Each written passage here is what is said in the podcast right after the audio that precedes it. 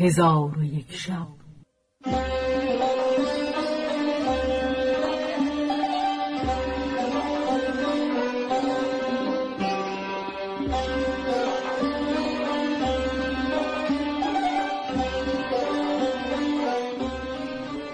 داستانهایی برآمده از ژرفای تاریخ و تمدن و فرهنگ مشرق زمین.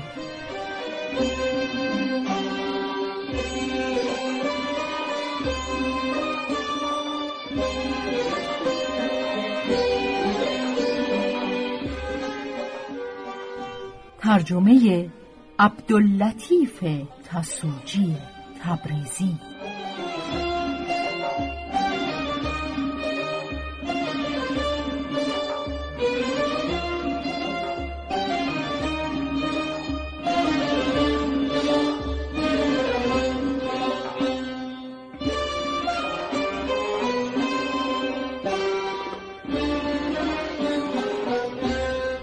چون شب شستم برآمد.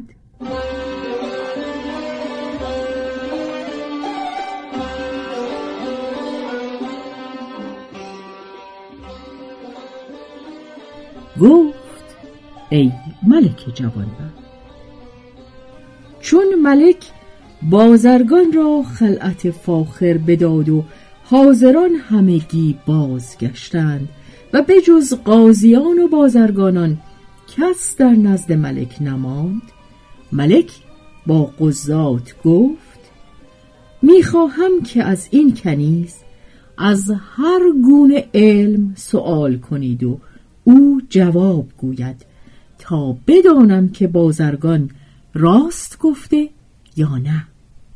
پس ملک فرمود پرده بیاویختند و همه زنان با نصحت و زمان پشت پرده برآمدند.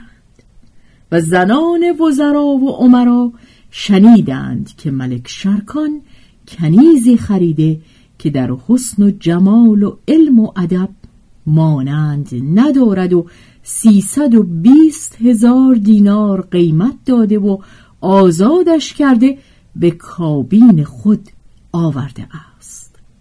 اکنون قاضیان حاضرند و همی خواهند که دانش کنیز را تجربت کنند پس از شوهران اجازت خواسته به قصر ملک آمدند دیدند که نصحت و زمان نشسته و خادمان و کنیزان به خدمتش کمر بسته اند. چون نصحت و زمان ایشان را بدید بر پای خواست و با جبین گشاده با ایشان ملاقات کرد و هر یک را در خور رتبت او جای داد. زنان از حسن و جمال و علم و ادب او خیره ماندند و با هم گفتند که این کنیز نخواهد بود بلکه این دختر یکی از ملوک است. پس زنان با او گفتند ای خاتون شهر ما را روشن کردی و این مملکت تو راست و ما کنیزکان تو هستیم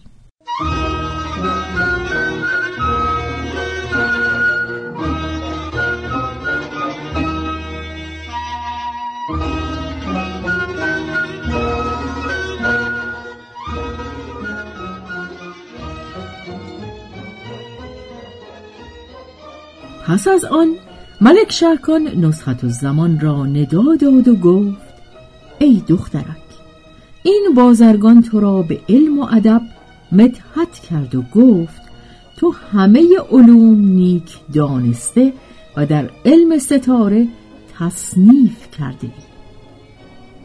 از هر علم شمه گوش زد ما گردان چون نصحت و زمان سخن ملک شرکان بشنید گفت ایوه الملک باب نخستین در سیاسات و آداب ملکیه است بدان که قصدهای مردم به دین و دنیا منتهی شود زیرا که بدون دنیا به دین نتوان رسید و دنیا راه عقباست و کار دنیا نظم نگیرد مگر به عملهای مردمان و عملهای مردمان چهار گونه امارت است و تجارت و زراعت و صناعت.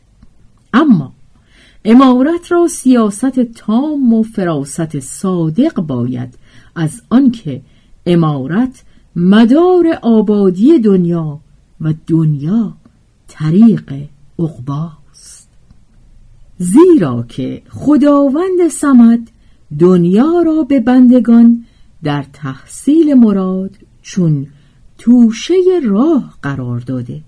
هر کس را سزاوار این است که از آن چندان توشه بردارد که او را به خدا برساند و تابع هوا و نفس نشود. و اگر همه مردم در دنیا عدل و انصاف پیش گیرند خصومت ها از میان برداشته شود ولکن مردم می‌خواهند که بر یکدیگر ستم کنند و تابع هوا و هوس باشند و از این کار خصومت ها برمیخیزد و به سلطان عادل محتاج می‌شوند که داد هر یک از دیگری بگیرد و عدالت بگسترد تا کار مردم انتظام پذیرد. اگر نه سیاست ملک در میان باشد زورمندان به بیچارگان چیره شوند و اردشیر گفته است که دین و مملکت توام هستند. دین چون گنج و ملک پاسبان آن گنج است.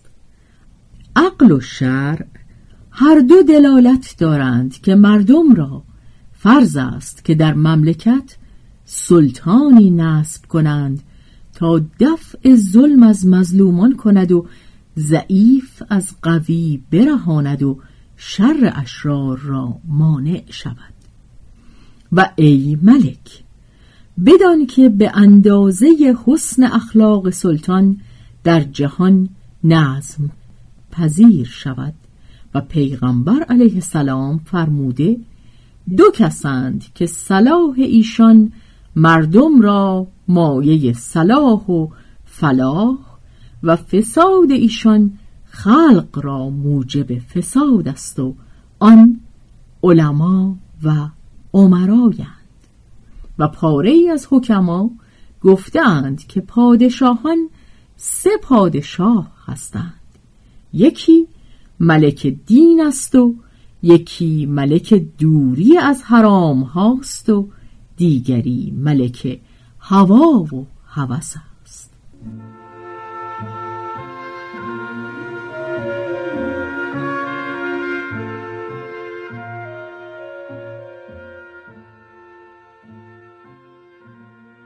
اما ملک دین آن است که رعیت خود را به دینداری ترغیب کند و خود با دینتر از ایشان باشد. که مردم را پیروی به اوست و او را لازم است که موافق احکام شرعیه فرمان دهد.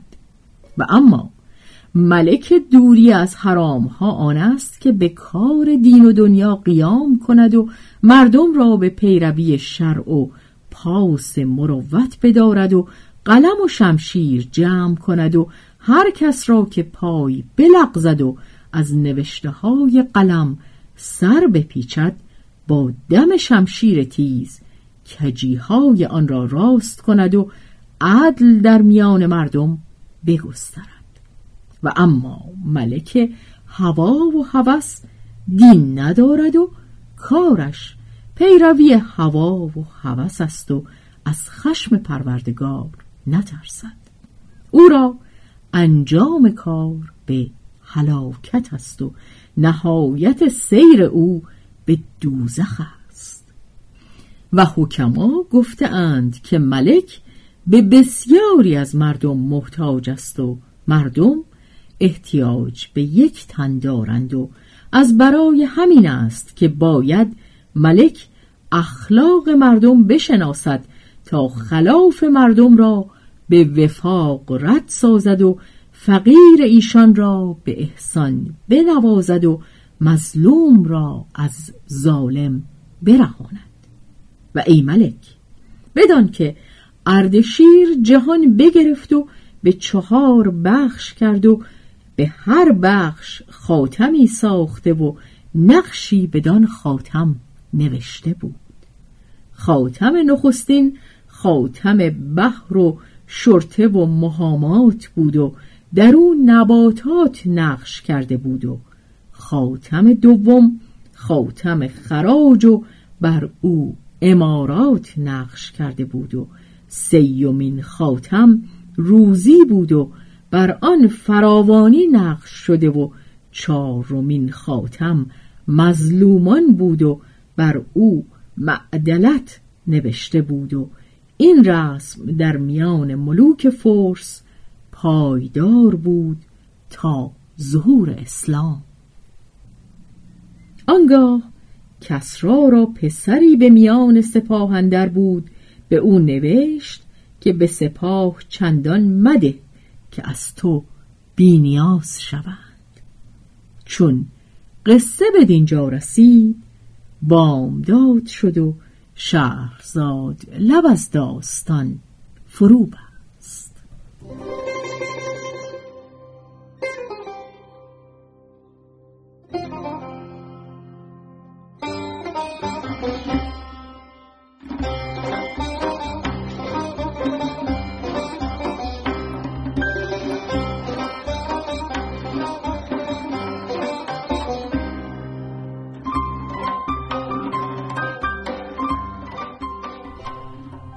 به روایت شهرزاد فتوهی.